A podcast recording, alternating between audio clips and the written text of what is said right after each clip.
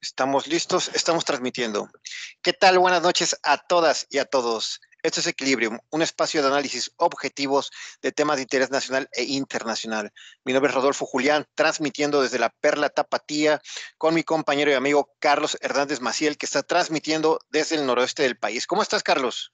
¿Qué tal, Rodolfo? Muy buenas noches, saludos a todo el auditorio. Muy contento de estar por acá cerrando el mes de septiembre, mes patrio, con diferentes temas polémicos, temas que sabemos que les van a gustar, temas de actualidad, en los que estamos muy interesados en conocer su opinión. No se olviden de seguirnos en todas nuestras redes sociales. Por ahí les dejamos en la parte de abajo los links para que puedan ver este y los demás videos. Hoy sabemos que les va a parecer bastante interesante. Recuerden, estamos en Anchor, estamos en Spotify, estamos en YouTube y en Facebook. Muchas gracias a todos por seguirnos. Así es, Carlos, ya estamos en esas plataformas. Gracias a todos por seguirnos. Como saben, la plataforma original YouTube, después Facebook y Anchor y Spotify, para que puedan escuchar en diferentes tiempos de consumo, en diferentes tiempos en que puedan ahí equilibrar junto con nosotros, pues bueno, todos estos temas y disfrutar ahí las opiniones equilibradas, que no las hacemos nosotros, las hacemos entre todos. Y pues muchas gracias por sus comentarios, y de ellos derivan todos los temas que tenemos para hoy, capítulo 23, Carlos, ya 23 semanas equilibrando. La verdad es que se ha mantenido de manera exitosa y de manera sólida esta transmisión, y pues agradecer a todos los que nos dan sus opiniones y que podemos ahí mantener una charla virtual con todos y cada uno de ustedes, Carlos. ¿Cómo ves? ¿Listo para equilibrar esta noche? Estamos listos, Rodolfo. Échanos el primer tema. ¿De qué vamos a platicar el día de hoy? Ok, bueno, pues como sabemos, el primer tema de Equilibrium siempre habla de política nacional, y bueno, vamos a hablar del tema de AMLO, Ana Gabriela Guevara y la reducción de becas en la CONADE.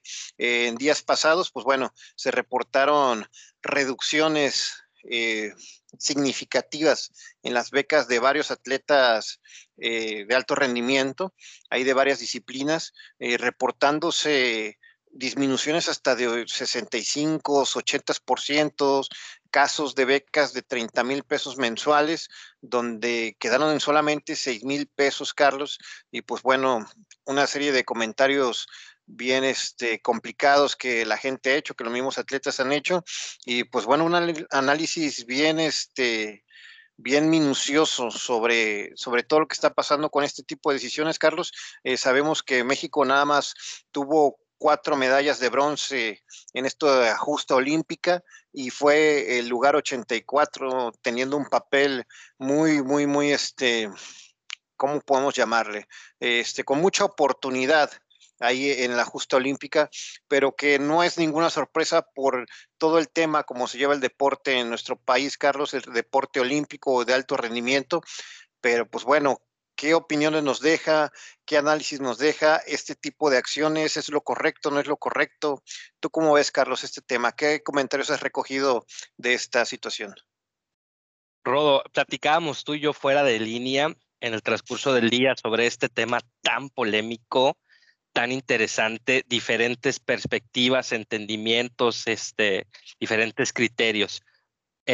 Sin lugar a dudas, la decisión de disminuir, de reducir, de compactar en tal porcentaje, me parece una estrategia muy agresiva por parte de las personalidades que están al frente de la Comisión Nacional del Deporte. Bajar hasta el 80%, desde 30 mil hasta 6 mil pesos, como se mencionaba, el caso más mediático que se sonó por ahí.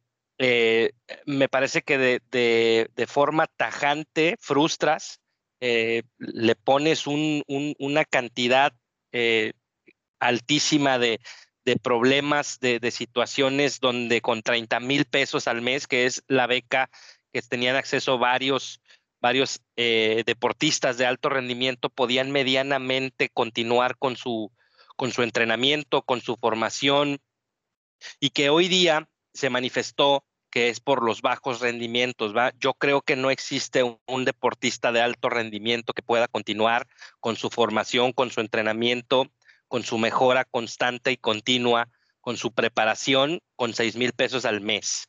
en cualquier estado del país, en cualquier zona, es una cantidad irrisoria que roza en lo ridículo.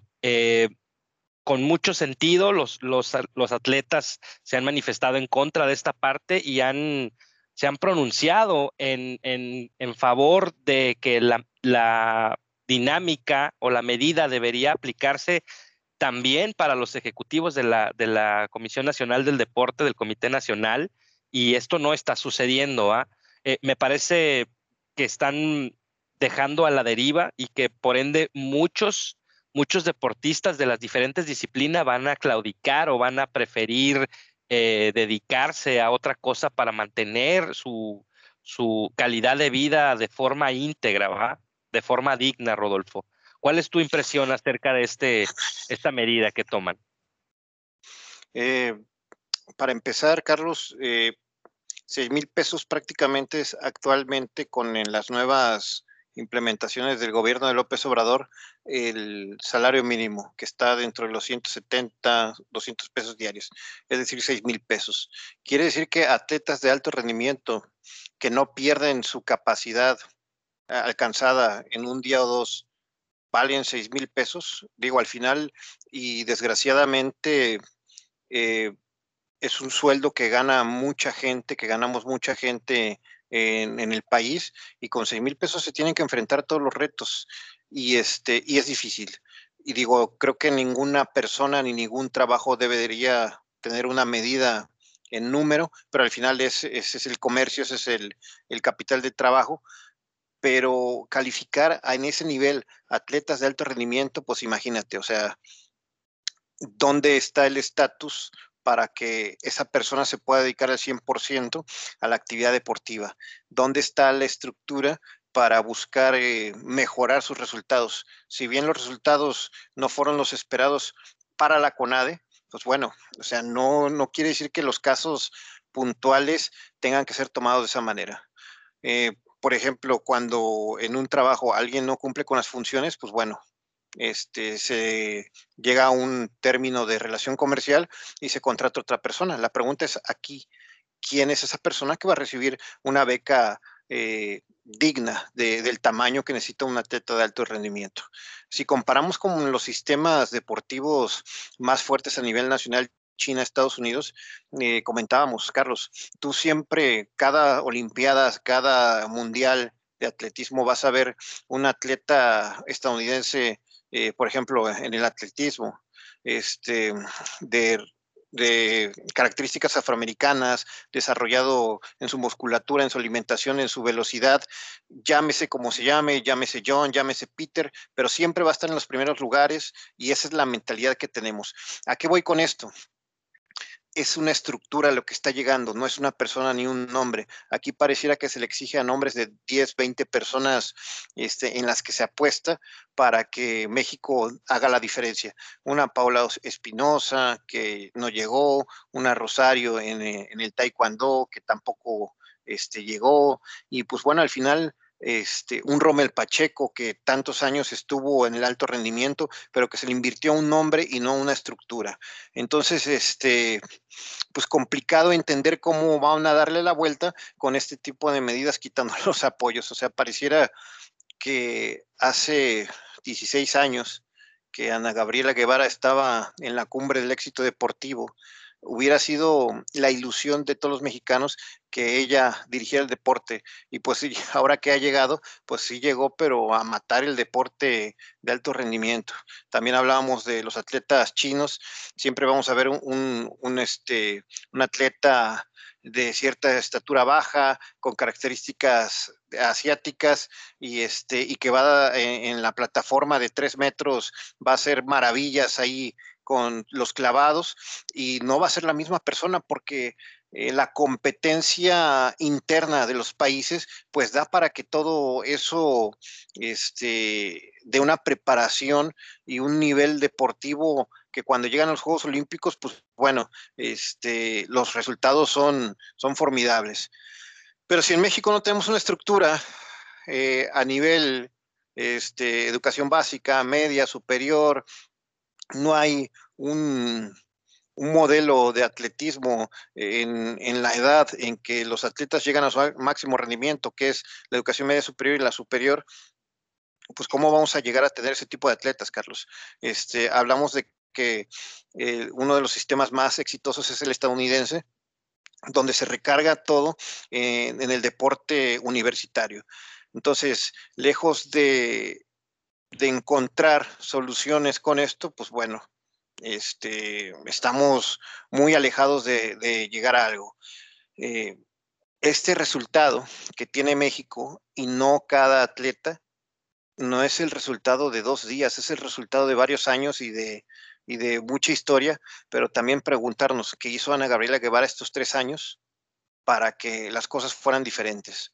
Y la pregunta es, ¿Ana Gabriela se va a reducir su salario en un 80%, Carlos? No sé qué otros comentarios tengas aquí en esta parte.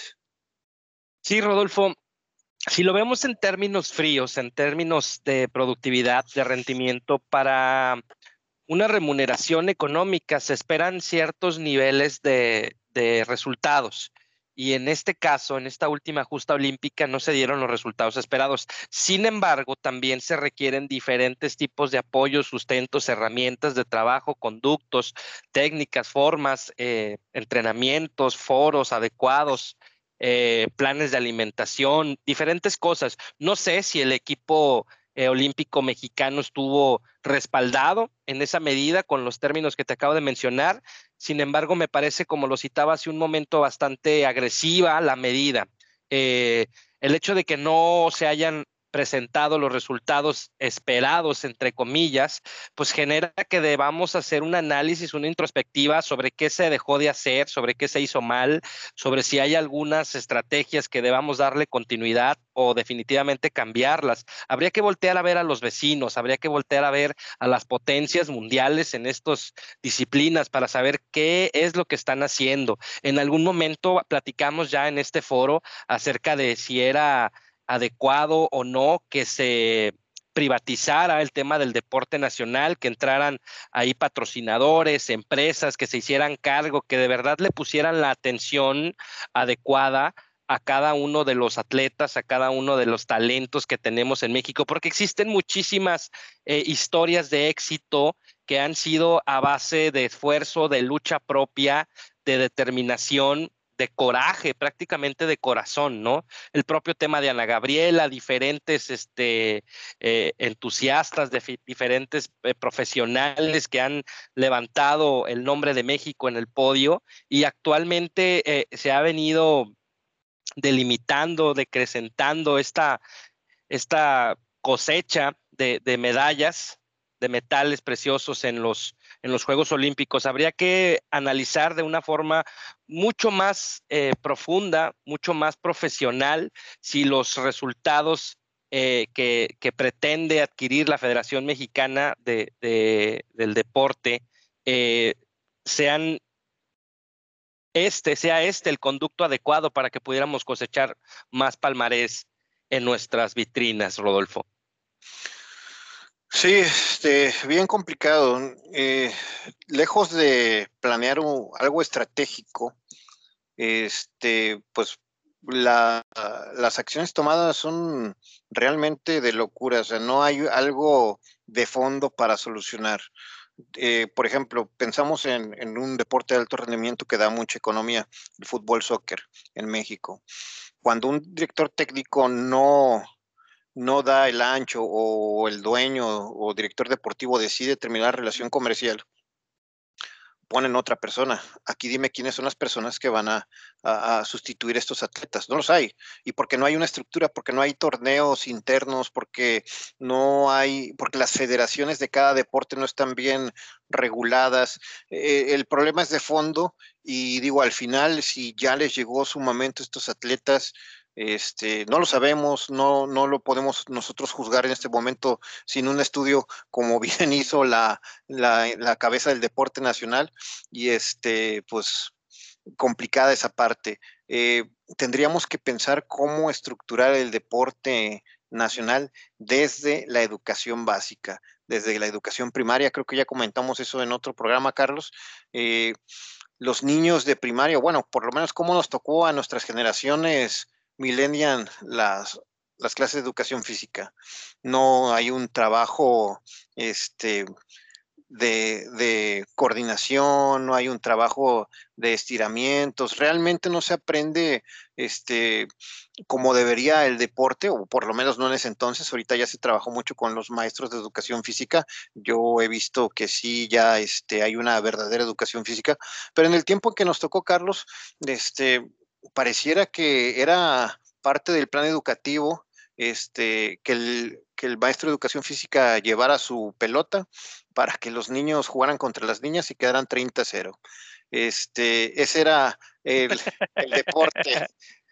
deporte, infantil. Y pues, ¿cómo aprovechas las características físico-atléticas de esos jóvenes que están ahí, que no fueron descubiertos? O sea, tienen que ser caminos fortuitos, a diferencia de en Estados Unidos, a diferencia de en Europa, que desde pequeños juegan varios deportes para ver cuál es el que les va a gustar más, para cuál tiene mejores características, y ahí detectar a los atletas de alto rendimiento. Desgraciadamente nosotros no tenemos esa capacidad de captación y no hay la estructura. En un país de 130 millones de personas es increíble o es imposible que no hubiera atletas con esas capacidades. ¿Cuántas veces no vemos un joven que mide 2 metros, que no está haciendo ninguna actividad física, que tiene 14, 15 años y que pierde esas oportunidades de esa corpulencia natural, trabajarla en un gimnasio, trabajarla en una pista, trabajarla en algún deporte? Gente con características que se pierde en el momento de decidir si trabajar, si estudiar una carrera o seguir el sueño atlético. Entonces, así jamás vamos a avanzar.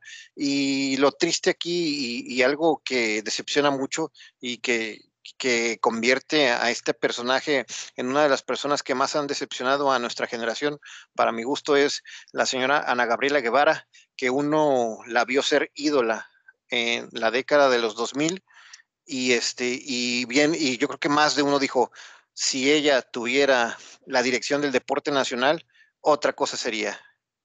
Y llegó ese momento y desgraciadamente nos enfrentamos a la realidad, Carlos.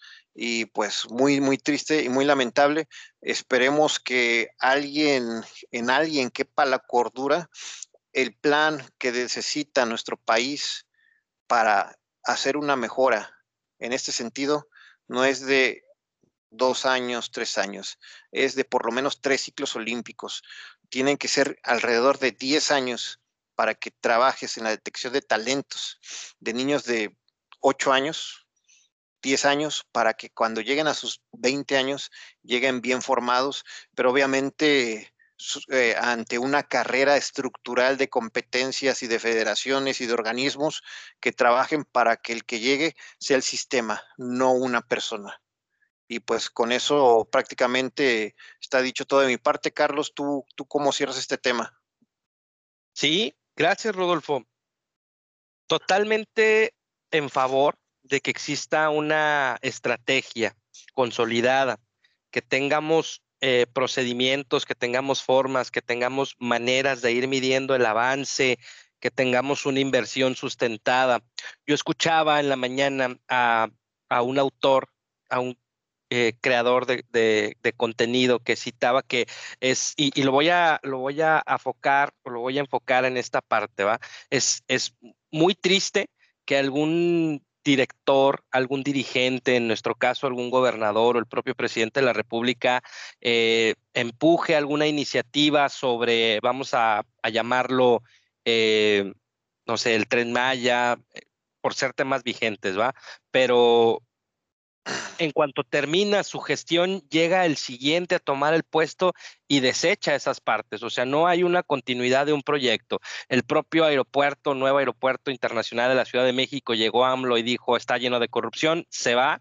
Y en base a eso, había contratos, había acuerdos, se tuvieron que desembolsar cantidades importantes de dinero, al grado de que casi hubiera salido lo mismo construir el famoso aeropuerto que cancelarlo, ¿va? Entonces ahora tenemos la misma deuda o el mismo compromiso económico, financiero, pero no tenemos aeropuerto. Entonces en la parte del deporte nacional veo con muy buenos ojos el que exista una continuidad, un proyecto que pueda tomar el siguiente presidente y darle continuidad y ir desarrollando a manera de cosechar resultados adecuados en pro del beneficio del deporte nacional.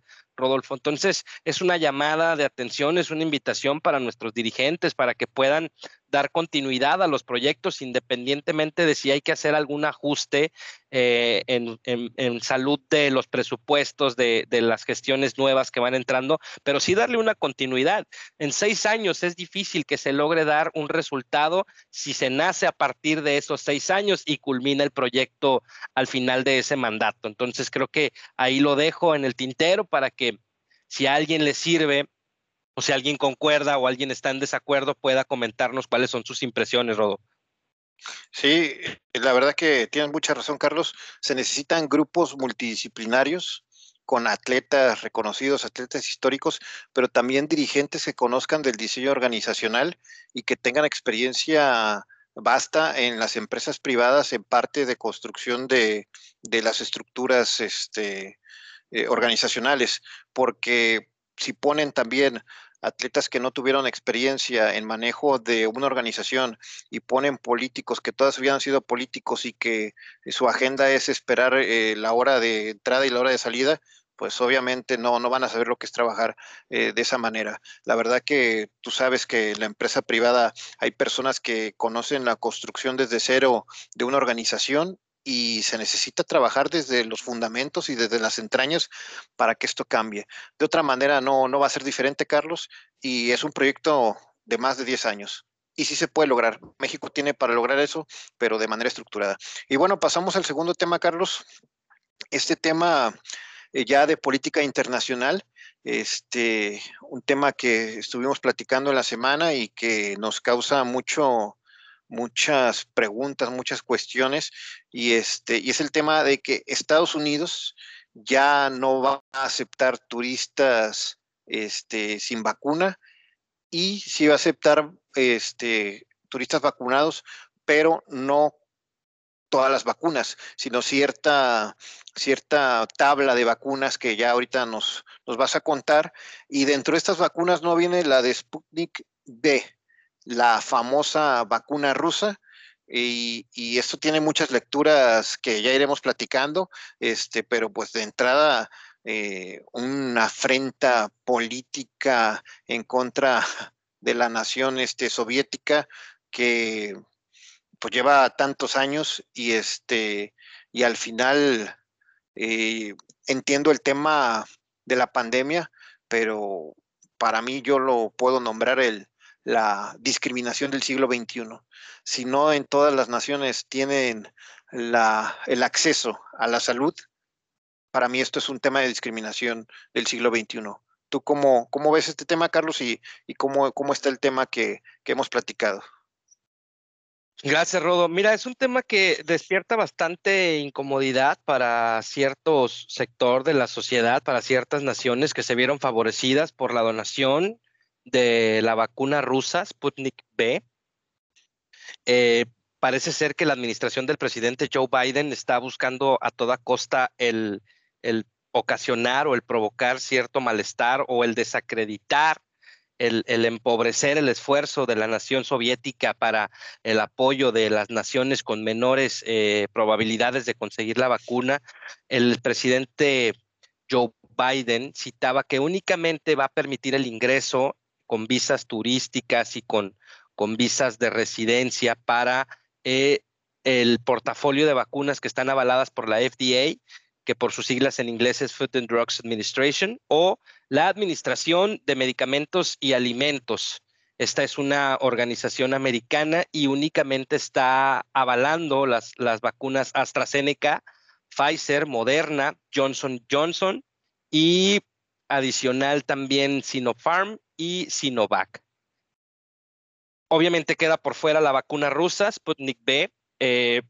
Muchos de los actores internacionales con autoridad para poder opinar sobre el género hablaban de una especie de traición. En su momento, las organizaciones mundiales de la salud y la ONU instaban a la población a que se vacunaran con cualquier vacuna, que todas habían pasado por los filtros y habían demostrado tener la eficiencia adecuada para contener o minimizar la letalidad de este famoso bicho, del COVID-19. Entonces, en base a esto, obviamente el gobierno ruso está pues, en total desacuerdo con la postura del gobierno americano.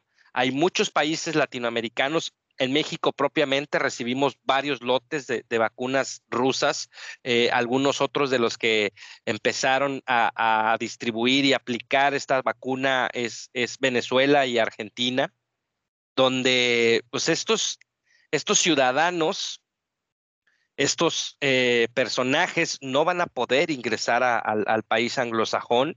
Y bueno, pues el malestar es a nivel internacional, se siente de alguna forma como una traición, como un capricho por parte de Estados Unidos, se percibe como la nueva discriminación o la discriminación en el siglo actual, o como una aparente tensión de guerra fría, como en su momento sucedió ya con la nación soviética y la nación americana. Me parece un mal gesto, me parece de mal gusto. Estoy con muchas expectativas sobre cómo va a reaccionar el gobierno, las organizaciones mundiales de la salud, el resto de las farmacéuticas, porque está inhabilitando o invalidando la certificación de esta vacuna que en su momento pues, ayudó a bastantes. Recordemos que Sputnik V fue una de las primeras vacunas en lanzarse al mercado internacional y muchos representantes de la salud, mucha gente del sector salud fue vacunada con esta vacuna, al igual que Moderna, así que pues genera un sinsabor en esta parte sobre los motivos reales y el trasfondo que tiene esta postura por parte del gobierno americano, Rodolfo. Sí, la verdad que sabemos que todos los productos y laboratorios rusos tienen trabajo de mucho tiempo. La verdad es que no es algo improvisado y luce como algo 100% político, y es increíble que a estas alturas de la vida una nación ponga por encima los intereses o los temas políticos y todo lo que conlleva economía, conflictos, etc., encima de una pandemia donde ha costado tantas vidas y donde el mundo estuvo preocupado por qué iba a pasar con esta generación. Y yo creo que esa es la verdadera pandemia, Carlos, la pandemia de los líderes políticos que no se dan cuenta que tenemos todo en este planeta, que tenemos la oportunidad de vivir plenamente, y por eso ya multimillonarios que están un poco fuera de contexto ya mejor están pensando cómo buscar vida, cómo la vida de la Tierra llevarla a Marte, porque así como vamos, evidentemente este mundo se va a acabar, y no por el ciclo natural que pueda tener un planeta o que pueda tener un astro en el espacio, sino porque el ser humano se va a servir como catalizador del apocalipsis de este mundo si no ponemos puntos básicos de la cordialidad internacional. La verdad es que este tipo de acciones son lamentables.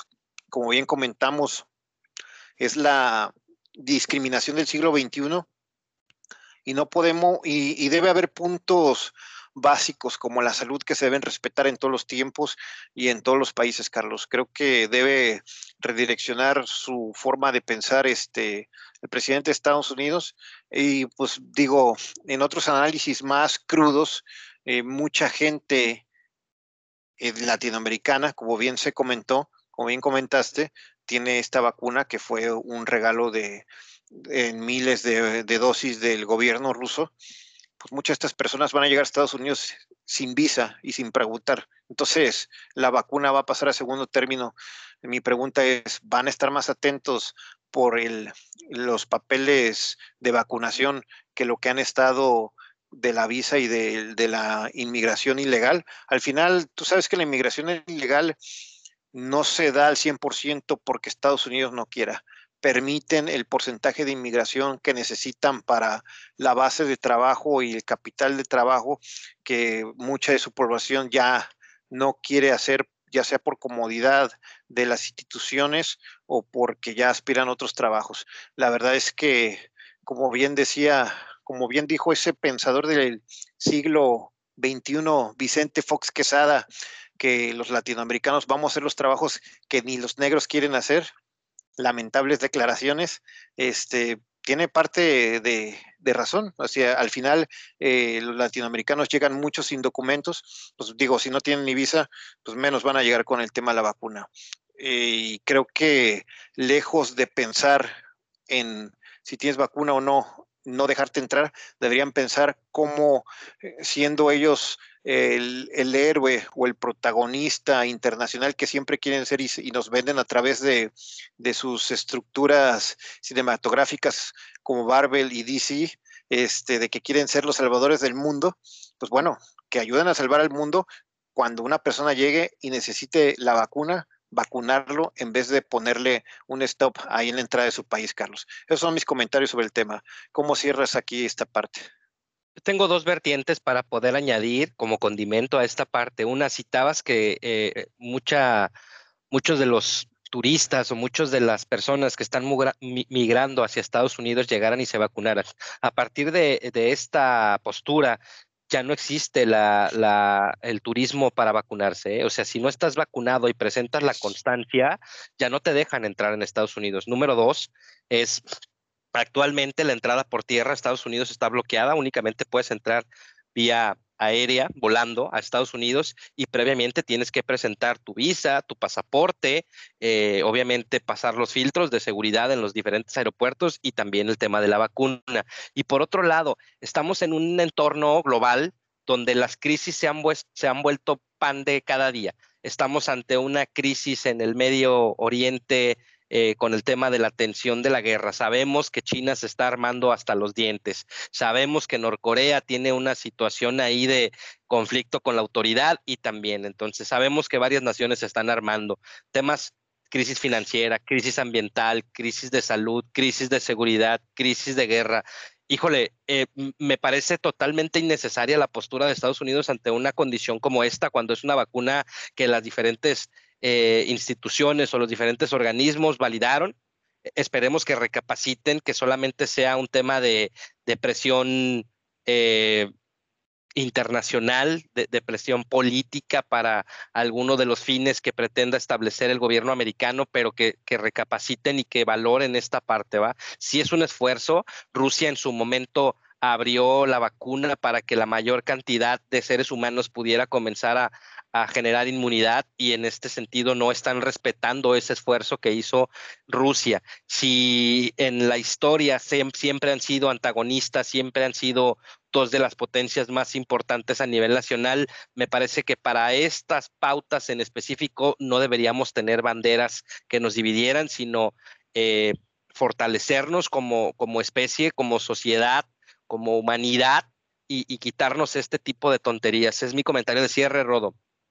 Así es, creo que diste en el clavo. Hay valores básicos de la humanidad, del que tiene la posibilidad de ayudar a otro ser humano, debe hacerlo, no ponerse en esta situación, lejos de pensar, no voy a dejar pasar a las personas que tengan esta vacuna, preguntarse quién no ha tenido acceso a esta vacuna porque las condiciones de vida no le han favorecido. Esa debería ser la pregunta, Carlos. Y bueno, pasamos al último tema, un tema muy diferente que no hemos equilibrado este tipo de temas, pero la verdad es que nos llegaron varios mensajes y varios comentarios sobre este tipo de análisis y pues bueno, tiene que ver mucho con el tema del séptimo arte, ya en la pantalla chica gracias a estas plataformas de streaming, y es sobre el juego del calamar, Carlos.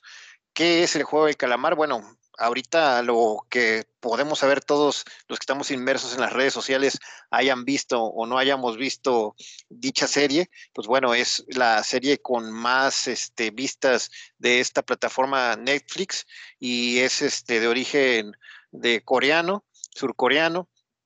Y tiene muchos matices humanos que analizar. Hay muchas personas que, a pesar de estar en este siglo, pues no han tenido la oportunidad de verlos, me incluyo. No hemos visto ahí el tema de esta serie y no hemos tenido la oportunidad de ver otros grandes éxitos de Netflix que han tenido gran resonancia mundial, La Casa de Papel, Dark, Stranger Things, muchas series que han sido súper exitosas de esta plataforma, pero esta luce muy particular porque en pocos días el boom mediático es impresionante y los análisis de las conductas humanas que se exponen ahí, pues mucho que resaltar, Carlos. Platícanos cómo viste esta serie, tú ya la viste, qué has analizado, tú eres un gran seguidor del séptimo arte en todo ese tipo de plataformas y eres alguien que disfruta mucho esa arte. ¿Cómo ves esta serie y los impactos que ha tenido en la sociedad y lo que expone dentro de esa historia, Carlos? Mira, en primera instancia me gustaría respetar a la gente que no la ha visto, que tiene intenciones de verla, entonces sí, no quiero generar un spoiler. Sin spoilear, así es. Sí, entonces, mi perspectiva es la siguiente. El fin de semana anterior tuve un momento de tiempo libre que decidí invertir en revisar, en ver, en disfrutar esta serie. En efecto, serie surcoreana. Cabe mencionar que el guión comenzó por ahí del 2008, tiene ya varios años que estuvo por ahí peleando los productores, los autores para poderla llevar a cabo. Hoy se estrena ya por fin y como bien mencionas, ha tenido un impacto mediático muy, muy fuerte. Parece ser que va perfilada como una de las mejores series del año. Está ya para galardonarse, por lo menos participar en las diferentes competiciones que involucran este tipo de material o de contenido. En general, es una serie que deja al descubierto la necesidad del ser humano por resarcirse, por buscar tener una comodidad, un estatus. A grandes rasgos habla de un grupo de gente que tiene problemas económicos serios en los diferentes niveles. Hay gente que tiene en esta plataforma o en esta historia que contaron cantidades en las que ya prefieren cualquier salida. Y estamos hablando de que implica un juego de supervivencia como lo puedes interpretar, es así, tal cual. Entran un grupo de personas y al final hay un premio económico que, para que se den una idea del por qué ha generado tanto hype este tipo de series o este documental, esta serie en específico asciende a un monto equivalente a cerca de los 800 millones de pesos mexicanos. Está en una cantidad por ahí. Lo interesante es cómo en los entornos adecuados, con la presión necesaria, la gente da a notar o expone su cara más dura, más primitiva, más animal, más visceral. En esta serie vemos traiciones, vemos situaciones que te hacen pensar sobre si en su momento tú te consideras una buena persona. Quiero pensar que la mayoría del auditorio y nosotros nos consideramos personas de bien, y en qué momento podemos votar ese seguro o esos límites que nosotros, por temas de cultura, educación, religión, formación, hemos tenido impregnados en nuestra esencia, y llega a momentos en donde esto sale sobrando, ¿eh? O sea, ya es un tema de supervivencia. Entonces, hay situaciones donde te quedas con la impresión de si era necesario llegar a tales niveles. En primera instancia, pensar que para toda acción hay una reacción y que si tomas malas decisiones, en este momento existe un boom muy grande con el tema de los emprendedores, con el tema de innovaciones, y hay mucha gente que apuesta fortunas, que apuesta su patrimonio, y en algunas ocasiones pues no todos salen victoriosos, ¿van? No todos salen exitosos. Esta historia cuenta varias historias en ese sentido, o en algún momento se presentan personajes que han tenido o que viven en ese momento una situación complicada de salud de algún familiar, de algún compromiso muy fuerte, alguna enfermedad, situaciones así. Y bueno, pues te marca la perspectiva, porque incluso hay hasta familiares, ¿verdad?, que se terminan desconociendo. Temas tristes, temas de mucha emoción. Es una serie que bien se las recomiendo. No se dejen llevar también por lo que se pueda interpretar como una serie de moda. Me parece que es importante vivirla o verla para poderla criticar, ¿va? Porque luego caemos en esta parte de, no, hombre, eso es muy comercial, eso perdió como esa chispa o ese misticismo de una serie que pudiera llegar a ser de culto. Me parece que esta sí vale la pena. Es un juego que en su mayoría las diferentes pruebas son juegos que nosotros mismos en México jugamos de pequeños, ¿va?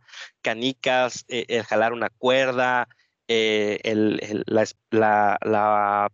algunos lugares se conoce como encantados, o las estatuas, donde te puedes mover durante ciertos momentos y si no quedas eliminado. Bueno, pues en esta historia es un poquito más agresivo esa parte, ¿va? Vale la pena. ¿Tú qué has recogido? ¿Cuáles son tus análisis, Rodo? ¿Qué luces te da esta historia?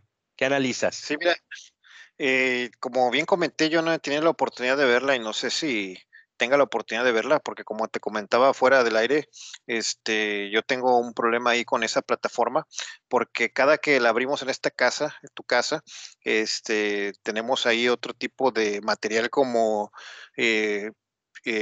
¿cómo se llama? Los Octonautas, ¿cómo se llama? Paw Patrol, ya la verdad es que eso nos ha llenado el espacio de Netflix, pero sí he estado viendo ahí en ese espacio que es las redes sociales, que es donde yo estoy muy inmerso, todos los clips que han puesto y me llaman mucho la atención muchas cosas. Yo soy muy respetuoso y un gran admirador de cualquier expresión de arte, ya sea una pintura, ya sea una canción, ya sea un libro, ya sea un poema, ya sea una película, porque al final tiene parte de creación de un artista de cualquier tipo. Al final todo ser humano es artista, algunos tienen más desarrolladas sus habilidades y ahí impregna muchas situaciones del sentimiento de ese artista, y además es un reflejo siempre de la sociedad en la que está exponiendo, ya sea actual, futura o pasada.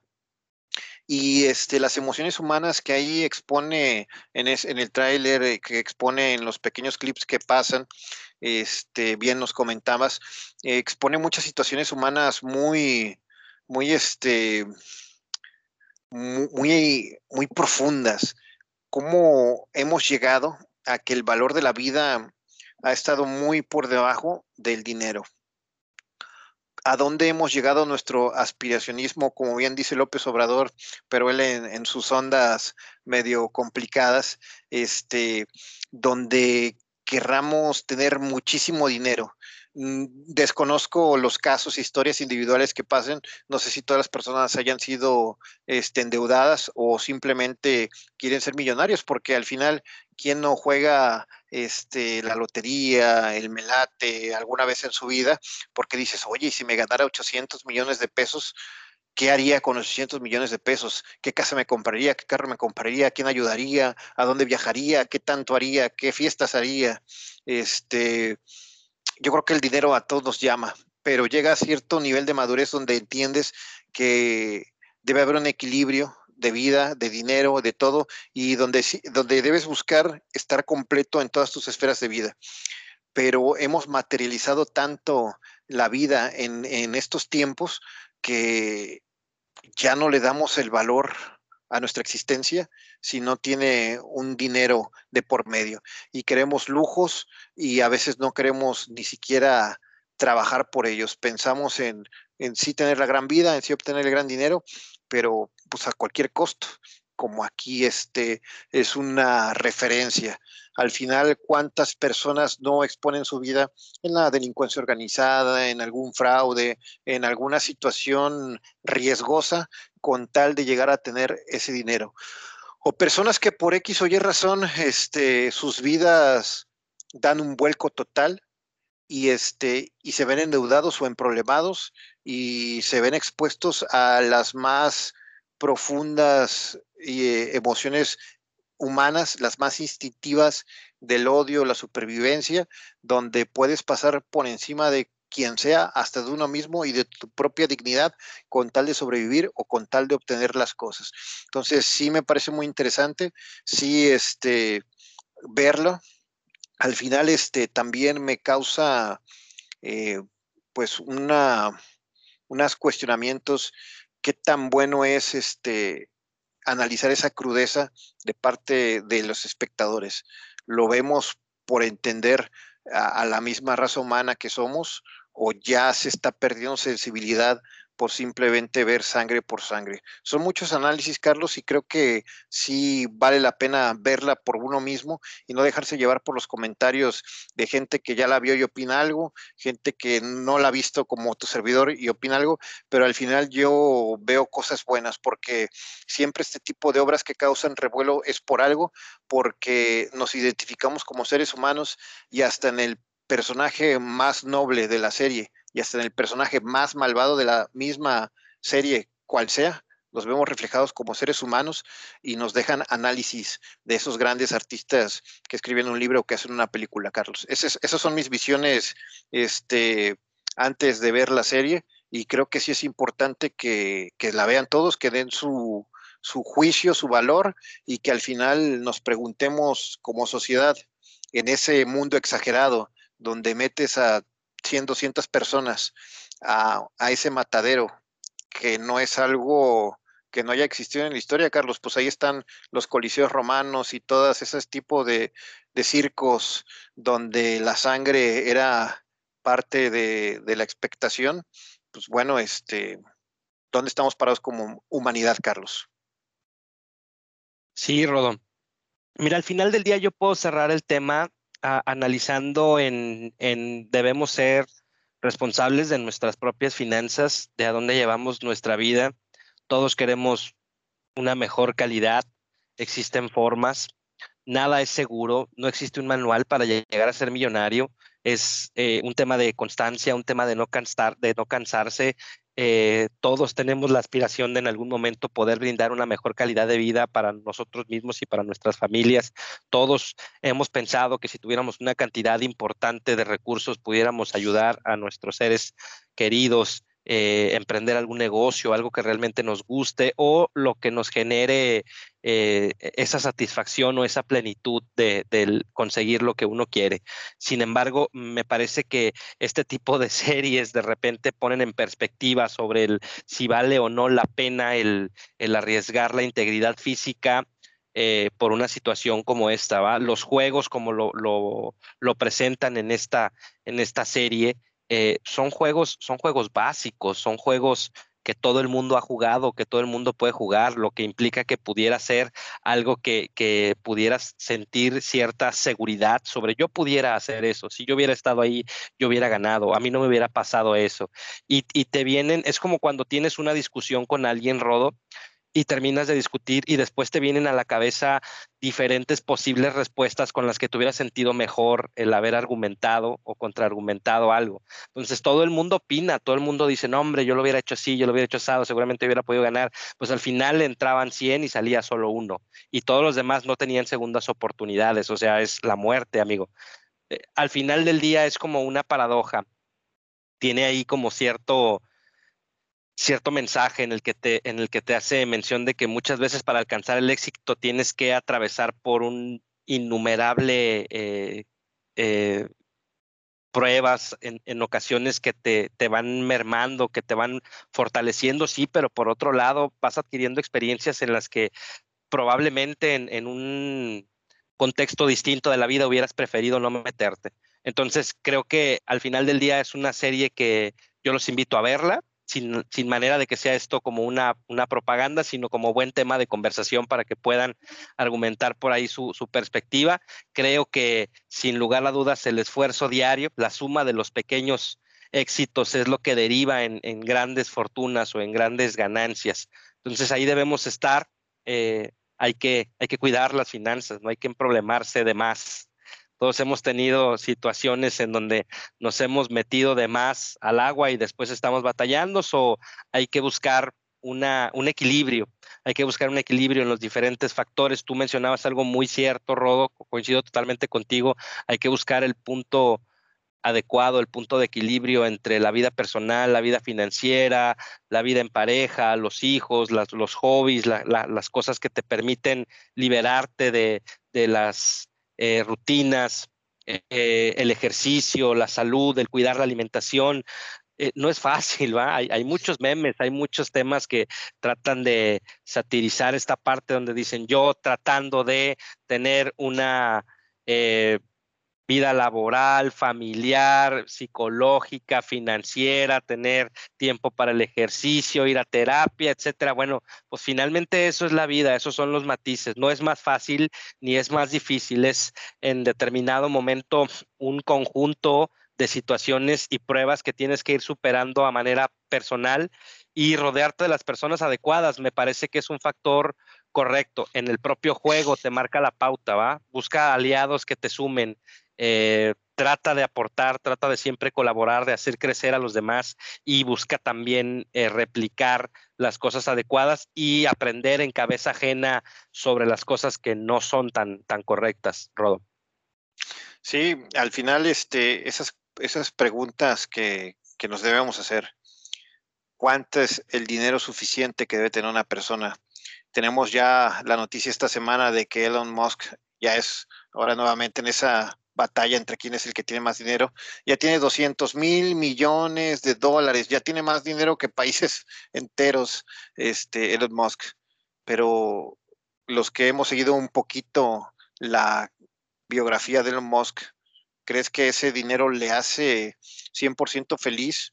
¿Crees que eso lo hace equilibrarse al 100%?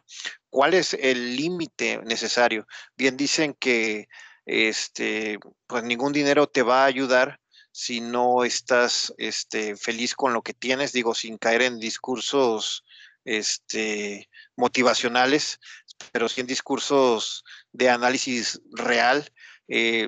No puede ningún dinero generar ninguna estabilidad ni ningún nivel de felicidad si no hay estabilidad previa. Así como las relaciones de pareja, humanas, etcétera, etcétera, no pueden llegar a buen puerto si no tienes tú bien concebido tu equilibrio personal. Entonces, esa es una parte. Yo creo que el dinero justo llega a medida que tú entiendes qué es lo necesario. Y la parte del extremismo humano donde puedes ver morir a alguien con tal de llegar a un objetivo, pues bueno, complicado, pero muy cierto. ¿Cuántas veces no hemos comentado en el tema 3 de Equilibrium situaciones que llegan al extremo y justicia para algún muchacho, para alguna muchacha, porque las situaciones al extremo no supimos manejarla? Y yo creo que no tenemos por qué llegar al extremo. Yo creo que si supiéramos respetar los derechos básicos de la vida y de la humanidad y la sociedad, nos libraríamos de muchas cosas. Y el pensar en tener lo necesario, Carlos. Mucho análisis muy, muy interesante y pues vamos a verlo, digo, como bien dices, sin propaganda, pero al final es una obra de arte, de este séptimo arte que ahora ya nace mucho en plataformas y que nos expone de alguien que tiene el talento de escribir y de plasmar emociones humanas, donde nos vamos identificados y como bien dije hace ratito, en el personaje más bueno nos podemos identificar o en el personaje más oscuro nos podemos identificar porque al final ese es el ser humano, todos esos matices y pues tenemos que dirigirlos al lugar más equilibrado y al lugar más correcto, Carlos. Pues con eso yo termino y con eso pues terminamos ya prácticamente una hora, Carlos. La verdad, muy buenos temas, muy buena charla, Plática número 23. Gracias a todos los que nos escuchan. Síganos escuchando en Facebook, en YouTube, en Anchor y en Spotify. Carlos, ¿cómo estás tú? ¿Cómo te despide este programa? Hombre, como siempre, Rodo, pláticas que enriquecen, pláticas que fortalecen el criterio, que te dan una perspectiva distinta. Son temas que, como lo hemos platicado en anteriores episodios, la información está ahí siempre. La manera en la que nosotros tratamos de digerirla, analizarla y compartirla con ustedes es desde nuestra perspectiva, desde nuestro lugar en el mundo, desde nuestra verdad. Y bueno, al final usted es quien tiene la mejor opinión de todos. Esperemos que esto le haya servido a usted para que hubiera enriquecido su criterio un poquito, que pueda dejarnos sus comentarios, que pueda recomendarnos. La realidad es que nos ayuda bastante. Este es un proyecto personal a título de Rodolfo y de un servidor que habíamos estado planeando desde hace mucho tiempo. Hoy me parece muy gratificante, me llena de orgullo que hayamos llegado ya a tantos episodios, que nos hayamos fortalecido nosotros también. De cierta forma venimos a aprender el cómo expresarnos y me parece hoy día que tenemos una mejor opinión para usted y una mejor forma de analizar y de equilibrar los temas que en el día a día nos vienen a afectar directa o indirectamente, pero son temas que siempre salen a relucir porque son temas importantes. De nueva cuenta, un fuerte agradecimiento para todos ustedes, recordarles nuestras redes sociales. Tenemos material ya en nuestras plataformas como YouTube, como Facebook, Spotify y Anchor. Por ahí denle compartir y les agradeceríamos bastante que invitaran a alguien que le pareciera interesante escuchar a estos pobres compañeros de batalla en esta vida, en este México querido. En ese gran México. Y bien, Carlos, sí, resaltando lo que comentas, los principios de equilibrio. Al final, creo que todos tenemos emociones de todos los sentidos y de todos los matices con todos los temas, pero ¿cuáles son los principios de equilibrio? Ser objetivo y no prejuzgar, porque al final hay temas que, híjole, no tienen una solución correcta, como bien hemos hablado del aborto, como bien hemos hablado de otros temas que siguen causando polémica desde hace 1000 años y siguen estando ahorita en boca de todos, pero pues al final debemos buscar la solución objetiva para todos. Y pues bueno, con eso nos despedimos, que tengan una excelente noche y sigamos equilibrando todos juntos. Gracias, Carlos. Que estén muy bien. Fuerte abrazo a todos.